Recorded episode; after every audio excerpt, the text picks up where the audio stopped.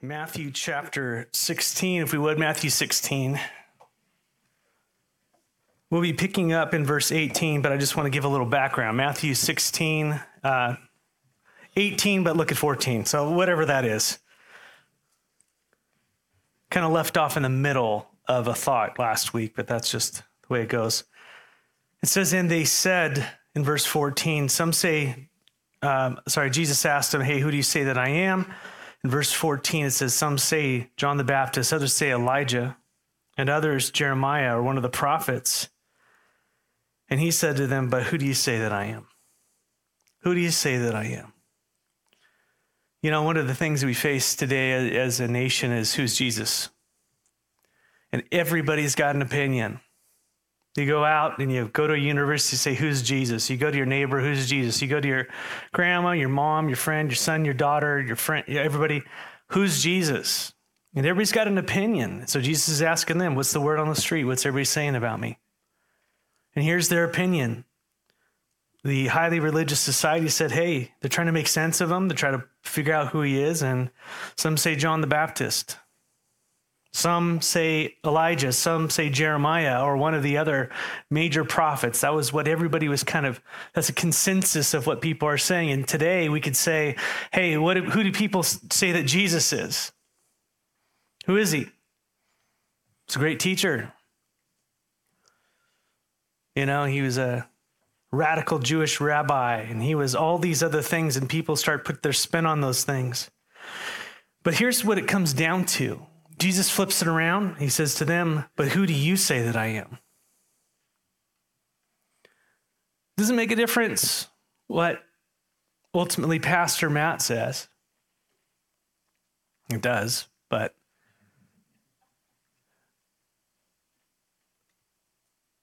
what your mom says, what your dad says, what your professor says, when it's all said and done, you stand before God when I stand before God, what, who do you think I am? Who is Jesus to you?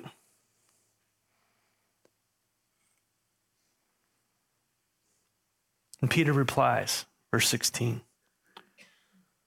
You are the Christ, the Son of the living God. Two aspects that Jesus well, that Peter reveals here about, he says, You're the Christ. He's a Jew. He's, that means the one that the prophets have been speaking about all this whole time. The promised one, the one that was said that would come to save Israel from their sins, ultimately to save the world from their sin. You are that one.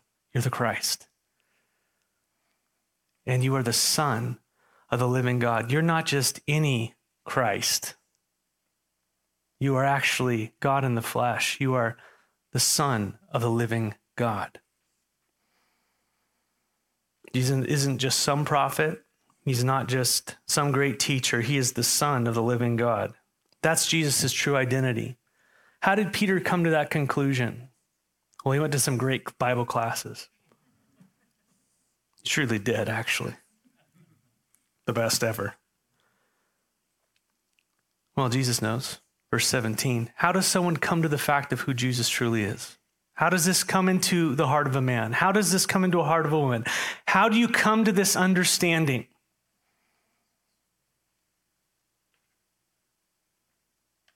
And everybody has an opinion about that. Only one matters. Verse 17. And Jesus answered him, Man, you're blessed, Simon. Oh, how happy you are. Why? Bar Jonah means son of Jonah, by the way.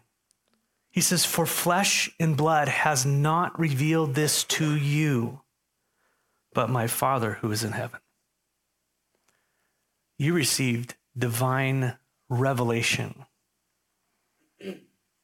And the implication here is that not just that Peter said the right words, the implication is here is that he believed it that he was the Christ, that he was the Son of the living God.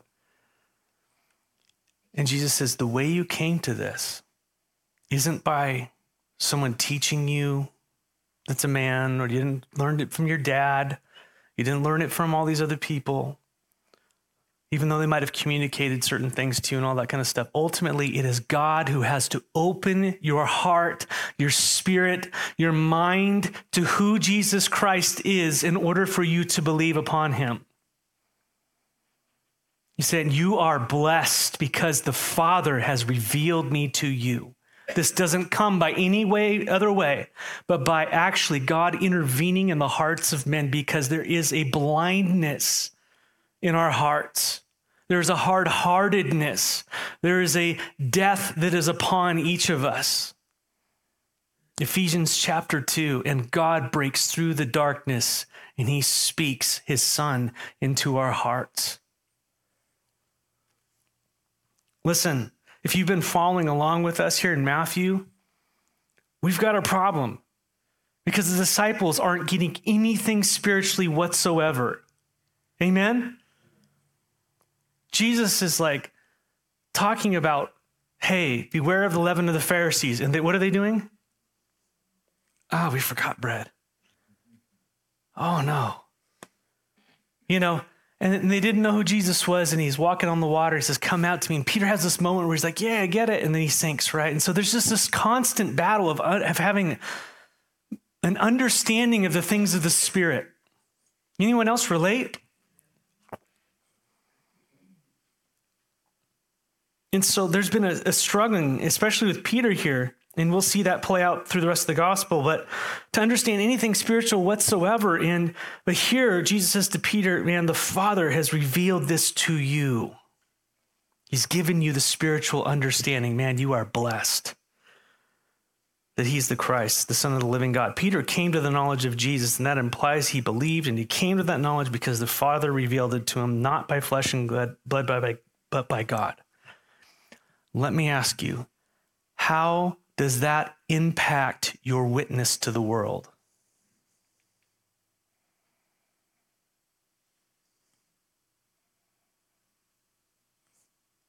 Who's doing the heart opening? Who's doing the revealing? Who's doing the change of heart, the change of life, the change of mind? Who's doing that? And it's all over Scripture. And yet we partner with Him in the gospel. He opens our hearts to the Son. He puts His Son in our hearts, and then He makes us witnesses of His Son. And we testify of the Son. And God, by His Spirit, does a miraculous thing in people's lives as He sees Him alive in us. And the words we testify are according to the truth of who He is. God's Spirit opens up people's hearts who are respond. I don't know how it all works. Okay but people receive Christ, and, and, the heavy lifting is on God's part. Amen. Nevertheless, he says to go. How are they going to hear unless they have a witness? And that's our role in this to be responsive. But think about that and how that impacts our evangelism to the lost. Do you trust God to open people's hearts? Think of that person who's hard hearted. And you're just going, what can I do to change them? I think our prayers need to shift and go, Lord, open the eyes of their hearts. Lord, break through the enemy's deception in their life. Lord, break through the truth. May I be a witness to that. May the words I say testify to that. Use me. But God, do this spiritual work in their heart. And if the church prayed according to his will, what would happen? Not that we're stopping God, but man, I think we grieve him a lot. And I think he's trying to teach us, like Peter, to stop focusing on the bread and start focusing on the spirit and just trust in him and pray and, and live that way. And think about that in not only for the impact on our evangelism, but how we pray for the lost, but also for the church, one another. Do you think we need our eyes opened? And we actually see this pattern in Scripture. Flip over to Ephesians chapter 1 chapter uh, verse 15 through 21. It's not going to be on the screen. Ephesians 1 15 through 21. Check it out. This is Paul praying for the church. And what happens is he's teaching the Bible and he'll start telling them how he's praying for them. Then he'll teach the Bible and he'll tell them how he's praying for them. This is Paul. This is a, this is a pastor here. Amazing. I got a lot to learn from him. We do too. I'll just, I won't teach the whole thing, but just look 15 through 21, I'll read it. For this reason, because I have heard of your faith in the Lord Jesus and your love towards all the saints. Listen, I heard that you're believing in the Lord. Why? And what happens as a result of that? Verse 16, I don't cease to give thanks to thanks for you, remembering you in my prayers, that the God of our Lord Jesus Christ, the Father of glory, may give you what? The spirit of wisdom and of revelation of knowledge of him. Having the eyes of your hearts enlightened, opened that you may know what is the hope to which he has called you, what are the riches of his glorious inheritance in the saints, and what the immeasurable greatness of his power towards us who believe, according to the works of his great working of his great might, that he worked in Christ when he raised him from the dead and seated him at the right hand in heavenly places, far above all rule and authority and power and dominion, and above every name that is named, not also in this age, but also in the age to come. I'm praying that you would know him in his fullness. This is how we need to pray for one another, church. We pray for our hurts and all those things. And yes, because that's a manifestation of love. But we, what we need above everything is we need to know him. And he is revealing himself to us. But to pray in this way, that God would open our eyes even further to his to who he is and all we are in him. I mean, just look at that passage. I think even as we read that, we get lost because Paul's on a run-in sentence. Anybody else, you like start reading three verses, you're like, okay, I get it. And then you're like, uh, where's he going? He's going where he's been. What God has revealed to him, and he's sharing it with you of how massive Christ is. But listen, you're never going to value it. You're never going to see it. You're never going to love him unless God does that work and opens his opens your heart. And so we pray for that. We hunger and thirst for righteousness. And God answers those prayers and we grow in Him and He changes us. It's His will to do that. And so there's this partnering of our will with His will in this. And it's a beautiful thing. And I don't understand it fully. Still searching it out. Don't have the answers. Amen. All I know is that God does this massive work and yet He calls us to believe in Him and follow Him. And so we do by His grace. And so you see, Peter understood Jesus because the Father showed him. And you understand who Jesus is. Why? Because Matt's a great teacher. Oh, bump, ba dum. Man, you're blessed. Why?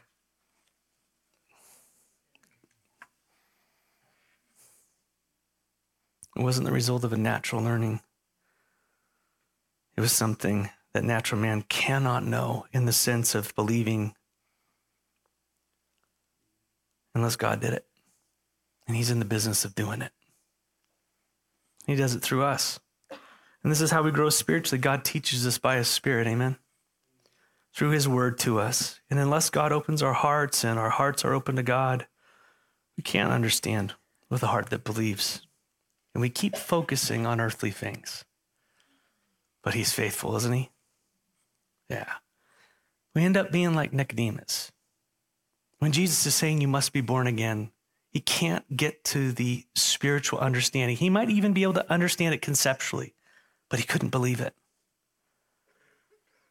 How can I enter into my mother's womb a second time? He's like, You're a teacher of Israel. You should know this. In other words, you should understand these spiritual things, but you don't.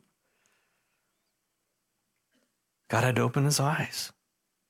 Like Jesus' discussion to the Jews in John 6 about the bread of life. I am the bread of life. I'm the manna that came down from heaven.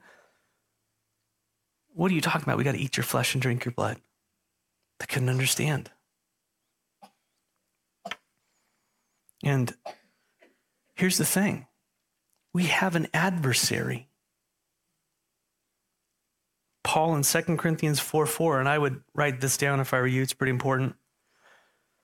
Why don't we see why don't we see? Why doesn't everybody believe in Jesus? Those people you're ministering to and love and care about. Why? Don't you want to know why? Well, here it is. It says in 2 Corinthians 4 4 says, He blinds the minds of unbelievers to keep them from seeing the light of the gospel of the glory of Christ, who is in the image of God. He blinds their minds. How does he do that? The world, through the flesh, through sin. He blinds us. He's at work. The enemy is at work, and it's so much easier to see his work than God's sometimes because we live in it. That is the kingdom that is here right now. So, how do you defeat a spiritual enemy? With spiritual weapons. Put on the full armor of God. Put on Christ. Put on his word, church. Learn how to pray according to the way he calls us to pray.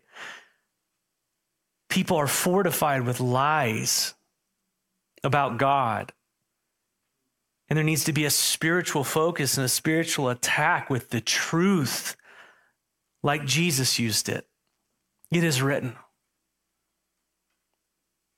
And the Lord, by his Spirit, tells, tears down the fortresses and the strongholds. I don't want to get weird, but that's the imagery of the actual words that are used in, in the scripture that the enemy has a fortified power, oh, like a fortress over people's, this, the shield that is up, that they can't see Christ. What tears that down? Well, the power of God, and He uses us as we pray according to His will, and as we preach, and as we live, and as we testify of the truth. I think it breaks things down.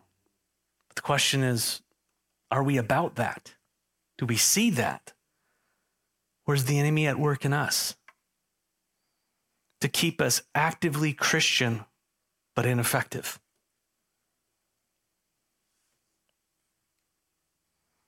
So we pray that God would reveal Jesus to the lost and to the saved, and that he would continue to open the hearts to the knowledge of his son. And so Peter has this revelation of who Jesus was from the Father. And Jesus says to Peter in verse 18, And I tell you, you are Peter, and on this rock I will build my church, and the gates of hell shall not prevail against it.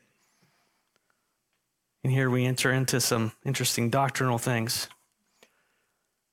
Some believe that the rock that Jesus is talking about is Peter, that the church is built upon. And that's why you have the first pope being Peter and all the popes after that.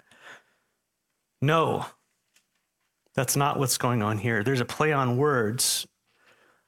Peter means stone, and rock is a variation of Peter, which means like foundation stone, bedrock. Two different words here. What Jesus is saying is not that Peter is the bedrock, but rather the divine revelation that Peter just said concerning the identity of Jesus, that he is the Christ, the Son of the living God. That is the bedrock of the church that it'll be built upon. Knowing him. He is the cornerstone. Jesus is the bedrock. But make no mistake, Peter is a foundation because we all believe in his testimony, what he just declared right there, and the apostles declared, and they lost their lives for it, minus John and obviously Judas. And so Peter, in a sense, would be foundational in the formation of the church in the sense that he would, he just, what he just declared would be the foundation that the church is built upon. Listen, we, the church is, okay, got to back, I'm going to stick to my notes, okay? Um, I don't want to. It'd probably be best for you. So he he just declared and would declare that he would be the, the, that Jesus would be the foundation of the church, right? That Jesus is the Son of the living God. Peter was not the head of the church. Jesus was not saying, "Hey, I'm going to make you the head of the church," although he would be the head of a local church, so to speak, the instrumental in that. He was one of the leaders. But let me just say this. This is the first mention of the word church in in Matthew's gospel, I believe. First mention of the word church. And so they're sitting here, they're going along with Jesus, and all of a sudden Jesus says, I'm going to build something called a church. Well, we learned some things. about the church, and, and don't worry, I'm going to get back to Peter in a second here. But notice whose church it is. And I will build my church. So, who's the head of the church? Who builds the church? It's his. You come to this fellowship, I might be a servant among you, but who's the head of this church? The Lord Jesus Christ. It's his church, it's his authority. He's the one who builds it. And we get some insights into the, the who, who, the church is. The church, the word church is like the gathering or the call. It's really the called out ones, the ones who are called out. The ecclesia, the gathering, the called out ones. Called out of what? Out of the world, out of sin, out of death, and called to faith, called to eternal life. You're called out. God has revealed the Son to you. You've believed upon him. You are now, by faith, born again, born into his kingdom. You've been called out. How are they called out? Obviously, the Father reveals Christ to them and they believe. They believe what Peter declared. And so the Christ was promised to save the world from their sin to all who believe, and the Son, the living God, who rose, is seated at the right hand of the Father. He has authority to give eternal life to anyone believes. So you have the Christ, the one who died. You have the Son of God seated at the right hand of the Father, giving eternal life to all who believe. Here's the Lord Jesus ruling and reigning, and he calls people to himself. Has he called you? How do you know if he's called you? Because you believe upon him. You've responded. But listen, he's been calling. He desires that none should perish and all should come to repentance. And the gospel goes out, but there's a hardness of men's hearts and there's an enemy. So, how many of you believed right away, maybe when you were young? Amen. How many of you, it's like, well, it took a lot of dynamiting for God to get into my heart? Amen. And yet there's still people. So, he is calling people to himself, but we know that not all will come. And there's a lot other, there's a lot more to that as well. No one comes to the Father unless he calls them. So there's both sides of that coin. God's calling. People are called, yet they won't come. Why won't they come? Because of the hardness of their hearts. There's a lot there. We've got an enemy. And so Jesus builds his church. It is built upon him. He is the foundation of whom Peter testifies. And here, in describing the church, Jesus used the imagery of a building. He wants us to kind of understand the idea of a church. We're kind of like a building that's built, and he, and he is a, a spiritual building. We're, we're doing, we're, you know, as Marcus talked and, and Eric's been working on, we're looking at the foundation of the building that's going to be out there. What's it going to be built on? Well, what do they got to do to do that? I don't have a clue, but I tell you what, if you build it on sand or you build it on a marsh or you like decide, hey, let's just, just start throwing up walls on the dirt, we're going to have issues. You've got to have a solid foundation that's going to last.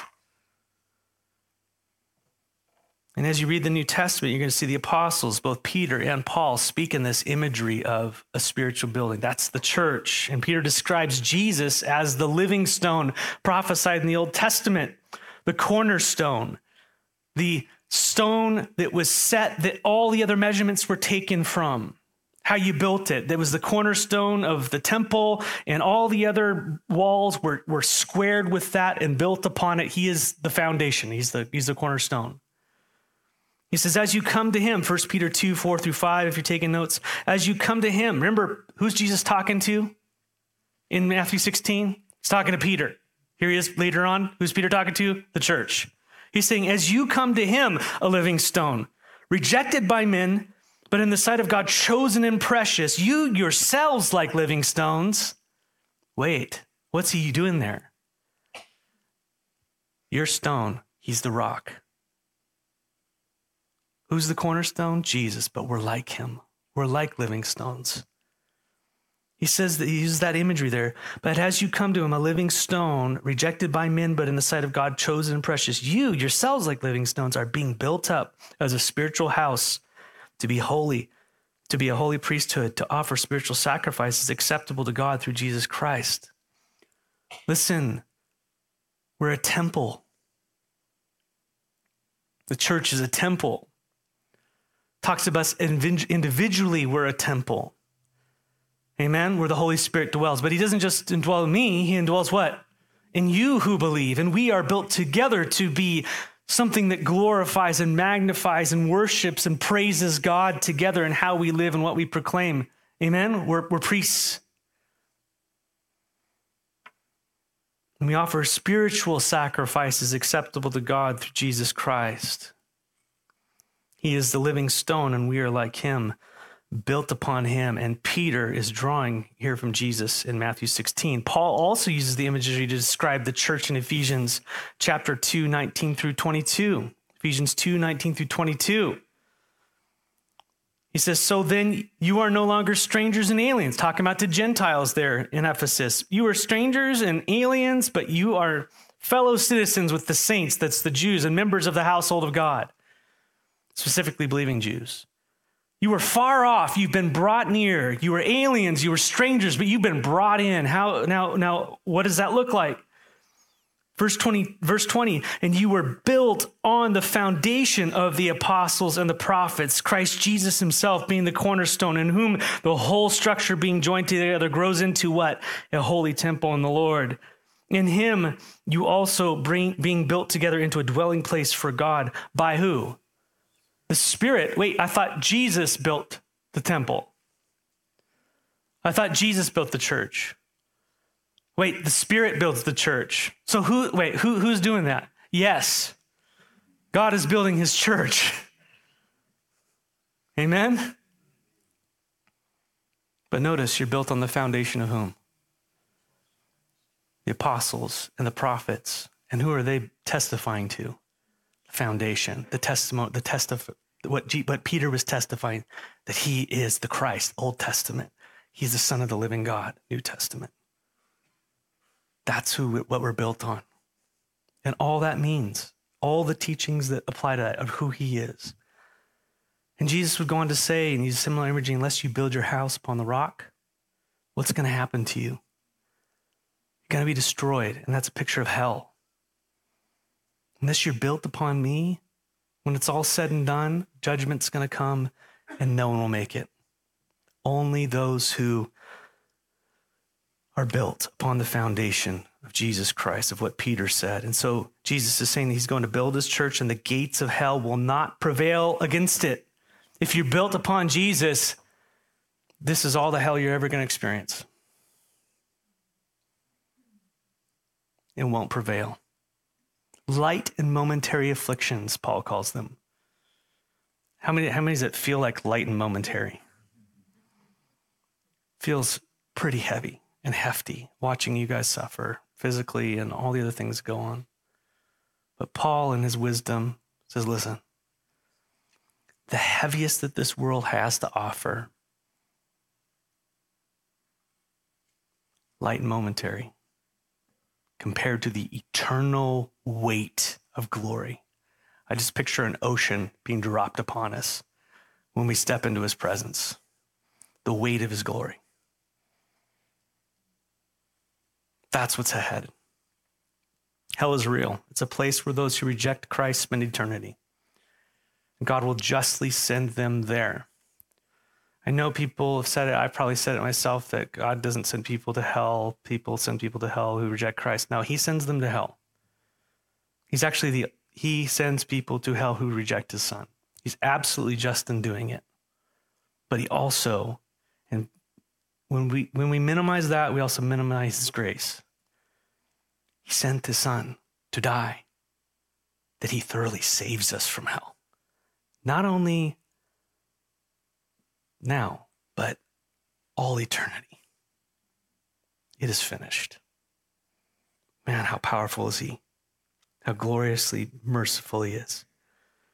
So, this morning, if God is revealing the Son to you, don't harden your hearts. Surrender your life to Him now. Believe that He died and rose again. Turn from your sin, turn to Him. Believe upon him and you will be saved. Amen. And Jesus then turns to Peter after saying, Hey, listen, the gates of hell is not going to prevail against what I build. And I will give you, speaking to Peter, the keys of the kingdom of heaven. And whatever you bind on earth shall be bound in heaven, and whatever you loose on earth shall be loosed in heaven. Speaking to Peter here. And this is why many people go, okay, he has the authority of the church. But ha- ha- if you fast forward in Matthew 18, he's not talking to just Peter, he's talking to the gang. And by the gang, also us. so this verse has been warped in some circles to mean that because we're born again, also we just get to command demons around. And we get to just have authority and we can do whatever we want and all this kind of stuff. That's not what this is talking about. There's a context to it. You know, it's not the word of faith movement and such. Listen, he's giving Peter the keys. Keys uh, speak of what? How many people have how many people have the key to your house? You got you've got the key to your house. That's great. Who who do you give the key to your house to? Anyone. No, no, no. You don't give unlimited authority and access to anyone? No. Who who do you give to people you decide to give that key to? Jesus says, I'm giving you, Peter, the key to my house. Why would he give Peter the key to the house? Because what's he going to do with that key? He's going to wreck the place. What's he going to do with it? He's going to do exactly what the owner of the house would do. See, has delegated authority. Delegated authority. That's really important to know. I'm giving you, Peter, the keys of the kingdom. And by the way, the disciples, and by the way, us, the keys of the kingdom. In what sense? That you have access to the kingdom of heaven. How do you have access? He says, I'm going to give it to you. Jesus is going to make access. Who's the door to the kingdom? I'm about to die. And we know this is the context because Jesus, in just a minute, is going to start talking about him dying. He says, I'm giving you the keys of the kingdom, Peter. And all the other guys are listening there. You're going to have access to the kingdom. How do you have access to the kingdom? Because you just declared what the Father revealed to you. You have access because you have belief in me. I am the gate. I am all these things. I am the access. You have this access. And guess what the person with access has? He has the ability to give that access to others. And that's what the church is commissioned to do to go proclaim the access to the kingdom of God. This is the only way into the kingdom of God. Here it is. And Jesus and, and Peter proclaimed it until he died. He was crucified upside down, apparently. Amen? He had access, but also it means authority. Now, the apostles had a special authority and that they were given power over demons and all this other kind of stuff. I mean, they were given, they were raising the dead and all that kind of stuff. And I know God does that however he wants. He's God, He's sovereign. But looking at the New Testament, you see that they were given specific high access authority. Like we've got different keys keyed to different sections here. You know, you just can't like bust in with a janitor's key into, you know, the church office. Well, maybe you can. I don't know. And you know what I'm saying, right? Guest access, so to speak. But Peter, I'm not saying that we're all we're all equal in Christ, but he has made the apostles special. They were given revelation. They were raising people from the dead. They were doing all these things. So they, in a unique sense, had a, a certain authority that was given to them. You see that in, in the New Testament, correct? But we also have authority in Christ Jesus by the nature of being in him. We have authority to pray. We have the authority to preach. We have the authority to declare someone's sins forgiven or not. Now, check this out. That is not based upon what I think. That's based upon what he says. Any authority within the church is simply based upon the one who's given the authority. It is all based upon the word of God. And those are the keys to the kingdom, so to speak. His words.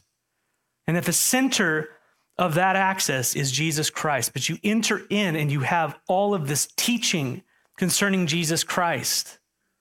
All these things about Jesus Christ, like that we go over all these things. You're kind of like handing the keys of the kingdom. We're giving them out to you. And you're accessing your, your understanding about Jesus and your the Lord's teaching you. And so you have access to the kingdom through the teachings of Peter and what they taught us. But what they taught us is not their own coming up with. It's what Jesus taught them. You see what I'm saying? It's all zeroes back to the any authority in this in that we have is the authority that God gives through his word. It has to square up with what he says. That's what I'm trying to say. So Peter's not just making stuff up here. And so there's authority there.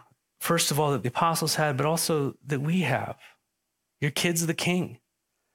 Pretty exciting. Ask anything in my name and it'll be done for you.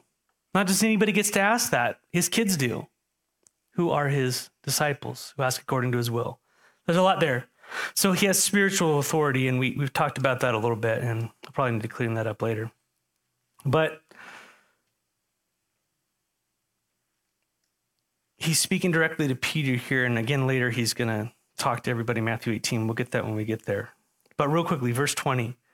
And then in verse 21, he says, uh, 20 and 21, it says, Then he strictly charged the disciples to tell no one that he was the Christ. you have this awesome revelation. I'm going to give you the keys. Now, don't say anything about it. Don't tell anybody that I'm the Christ quite yet. Why?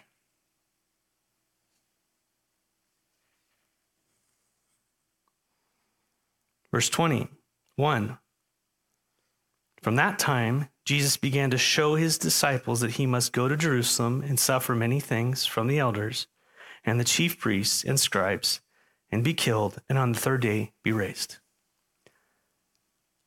They had an understanding, an elementary understanding of who Christ was, but they didn't have a full understanding of who Christ was and what he was to be about. Check it out. Here's this revelation, and you're the Christ, you're the Son of God. How many of us know Jesus on an elementary level? They didn't understand the Christ that they were thinking he was, the king, the one who was going to come in and take over the Romans and all that stuff. That wasn't going to be happening. First, something else had to happen that the prophets testified to. What was it? he came and tried to show his disciples, he's telling them that he's got to go to Jerusalem and he's going to suffer many things from the elders and the chief priests and the scribes and be killed and on the third day rise again. I'm the Christ, I'm the Messiah, I'm the Son of God, and this is my plan. This is the plan of the Father. I'm going to go die. Going to Jerusalem to die. He just had told them, don't tell anybody. And then he begins to tell them his plan, what's going on. This is a major shift, right? And what happens here? Verse 22. And Peter took him aside and began to rebuke him, saying, Far be it from you, Lord. This shall never happen to you. How many of us can relate with Peter at that moment? Man, you're the Christ, you're the Son of God. All right, Peter, man, God's revealed that to you. Now I'm going to go die. No way. No way. Far be it from you. He takes him aside and starts telling him that's not the plan. That's not happening. You are not dying. And we can all kind of get it. He didn't want to see Jesus get hurt. He's just saying, what you're on your mind kind of a thing, you know? How many of us? we can kind of go, hey, you know, his heart was in the right place. Actually, it wasn't. The compassion he had was actually demonic. Isn't that weird? It really was. How do we know that?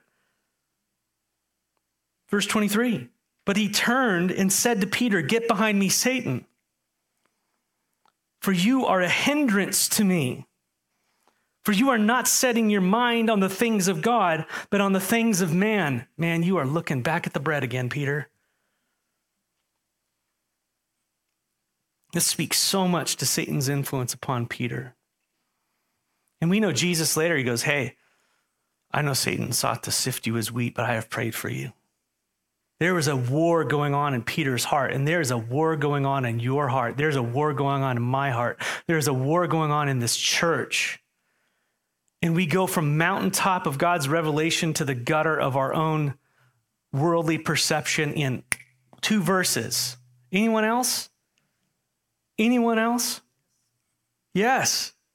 From having this marvelous revelation to saying, No, Jesus, you can't, no way, that's not happening. Jesus saw that the enemy was influencing uh, Peter. Satan is so good that we can even be fooled to think that Peter's motives were, you know, he had a good heart. You know?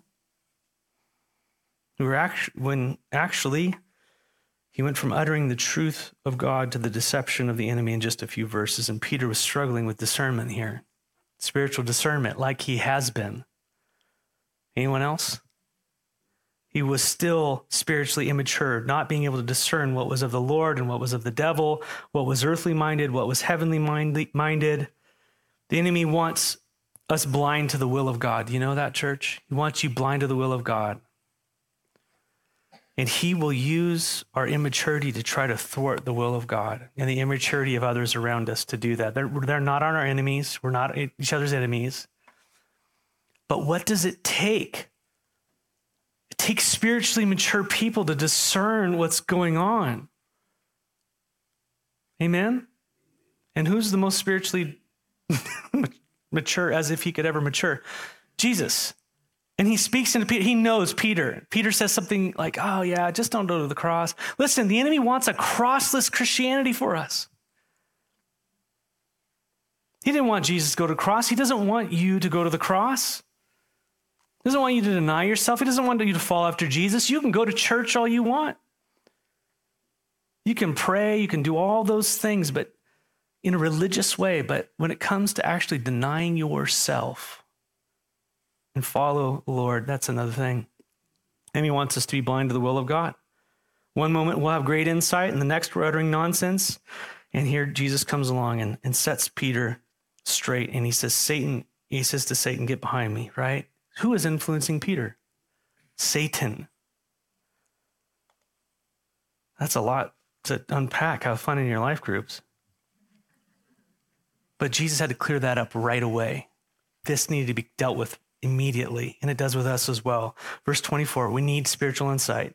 Jesus told his disciples, If anyone would come after me, let him deny himself and take up his cross and follow me. Anyone who's going to follow me, get yourself ready to die. The enemy is telling you this morning stay in your sin. You are in control. God exists for you.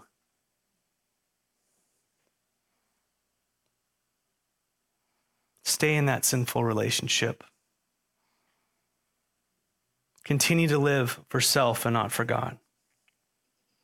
Jesus says, No, if you want to come after me, you must deny yourself. You must deny yourself, take up your cross, and follow Jesus. He's mentioning the cross before the cross. The cross is not taking Jesus by surprise, anybody. And he's telling you, you've got a cross. The cross comes before the crown, church. Following Jesus means that he is Lord, you are not. He calls us to deny ourselves. That's our will for his. We must take up our cross. That is, you must be willing to die to yourself. And Paul adds daily. And you must follow Jesus. So die, uh, sorry, deny yourself, die to yourself, and follow Jesus. That's a Christian. That's what Jesus did. And so, if the Holy Spirit is working in you, you are going to have a conflict in your soul every day, all the time, between your will and His will. And what does Jesus say your lifestyle should be? Deny yourself, die to yourself, and follow. If you don't do that, man, you got miserable Christi- Christianity, fruitless Christianity. That's not what the Lord has for you. Verse 35 For whoever would save his life will lose it, but whoever loses his life for my sake will find it. Hear the deception that the enemy gives us that life is found in our will and our wants above God's will and his wants. And we live our whole lives like that. And we live it without meaning and purpose think that's life, you know? Jesus says, if you believe that, if you hold on to your will, your life, you're actually going to lose it. He's speaking of judgment. We know that because the next verse talks about it. You might have fun for a season, but that season will end and you'll slip into eternity without life and depart into utter darkness. Darkness, you'll lose your life. Jesus is serious about this. He's so serious, he squares it up with Peter right then. But if you lose your life for his sake, notice it's for his sake. In other words, you give up your will to his, you actually find life. That's the life he offers. It's through the cross. The enemy wants you to think that Jesus is, Jesus is the death to all fun. It's the death to all fun. Well, if your definition of fun is flesh, then yes. But if you want to have real life, he is the key. He is the door. He's the way. And once you enter in, man, the old life stinks. It's fruitless. And the world mocks it. They mock that he's the life. They mock everything that is good and holy and precious. And the reason why the world mocks it is because they are under the control of the enemy. And so, in every Hollywood production, the sinister, evil person is going to be a pastor. It's going to be a religious person. Anybody who is a virgin is mocked. Purity is mocked being, you know, actually defining marriage as what God calls it is being mocked. And they flip it around on you and say, you're unloving, you're unkind, and all these things, and you're out of your mind. And you need to be squashed and silenced. Where do you think that's coming from? We've watched the insanity go over our culture. Listen, this is God's judgment upon us. We lose our minds. We've, he's given us over. And we believe the lie because we've rejected Christ. And there's a hard heartedness and a, and a rolling deception that is exponential and it gets worse and worse and worse and worse until we are upside down. We're here. And so don't think that there's a political solution to this. There is no, I, I just want to preach hopelessness to you right now in the political realm no political solution to this. What's the solution? Jesus Christ. Go against the stream. Live for him now. Verse 26 For what will it profit a man if he gains the whole world and forfeits his soul? Or what shall a man give in return for his soul? Jesus is taking your natural life to its best possible earthly outcome. You've got billions in an account. You control nation. You've got power and you've got all this stuff. He says, you, that is the best the world has to offer. You have meaningful relationships. You have kids. You have family. You have all this stuff and you lose your soul. What is your soul? You cut your arm off. That's not you. You cut your other arm off. That's not you. you cut your legs off. That's not you. Cut your head off a little bit. They got you, right? So you are the software inside the hardware. You are spirit. Do you know that? The world wants to teach you that you are just body. No, you're an integrated being, just like a person gets into a car. When you die, you get out of your car and you go to before God. Make sense? You lose your soul. What's going to profit you? It does not translate. You cannot buy your soul with anything. The only thing can buy your soul is the blood of Jesus Christ. And he paid it in full. Jesus says, if you follow him and you believe upon him and you lose your life, you actually find life. I give you a new soul. I give you real life, eternal life. But if you hold on to it, you're going to lose it. How do we know? What is he talking about there? Verse 27, as we close, for the Son of Man is going to come with his angels in the glory of his Father, and then he will pray each person according to what he has done. Talking about judgment. Revelation. Repay each person according to what he has done, out of the good things good, out of the bad things bad. Listen, he's talking about eternal judgment here, but what did he just say previously? The gates of hell will not prevail against what? the church. if you're in Christ, you're built on Christ, this is not happening. You are not getting judged in the sense of eternal fire. That's been dealt with on the cross. Praise the Lord. Never to face the wrath of God. It was poured out upon his son thoroughly and completely on that day. You are saved. It's coming. We're at a crossroads. And Jesus says in verse 28, it says, Truly I say to you, there are some standing here who will not taste death until they see the Son of Man coming in his kingdom. That's actually the beginning to the next section. They stuck it here at the end. I don't know why, but we'll get there next week. Listen, uh, this is all sobering stuff. We have a glorious Savior, and He's so good and He's so kind. And He is the head of this church, He's the head of our our lives. May we worship him in spirit and truth. Amen. May we follow him this week. May we glorify him. May we ask him, Lord, how do I die? Be sensitive to his spirit. And maybe we go be a witness. Maybe see the people in our lives and pray for them in a new way. Maybe witness to them in faith, not in fear, knowing that God can do what he wants to do. So have hope, church. God's more powerful than any opposition and any enemy. Amen. Who is that person you want to see come to Christ? Amen. Pray. Lord, tear down what the blindness. Let them see you. And you might go, I don't know all the verses. Grab a little flyer. I'll, I'll preach to them, sure. You know what I mean?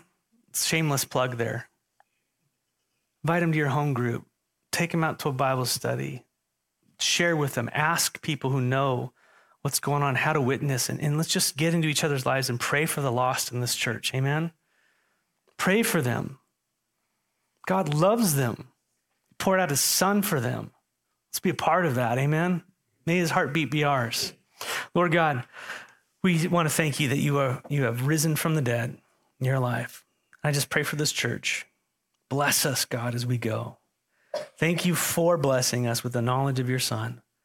And I pray for anyone this morning who has not yet to surrender to you. And Lord, you have revealed them to them this morning. In your heart of hearts right now, turn from your sin, confess it to God, saying, Lord, it is as you say, I'm a sinner, and here are my sins, and call them out as they are, and ask Him to forgive you, and believe that Jesus Christ died on the cross, and His punishment took your punishment to cleanse you from all of your sin, and believe that He rose from the dead and in that, He will give you eternal life. And it's not something you earn, it's something He gives freely through faith. And you'll find yourself built on the foundation, a part of the church called out from the world, and begin to walk in Him in now. Pick up your Bible, begin to pray, begin to fellowship with Christians, and grow in who He's called you to be. So, Lord, we ask for those people right now. In the name of Jesus, amen. God bless you. Take care. And if you'd like to pray or talk about any of this, I'm here for you.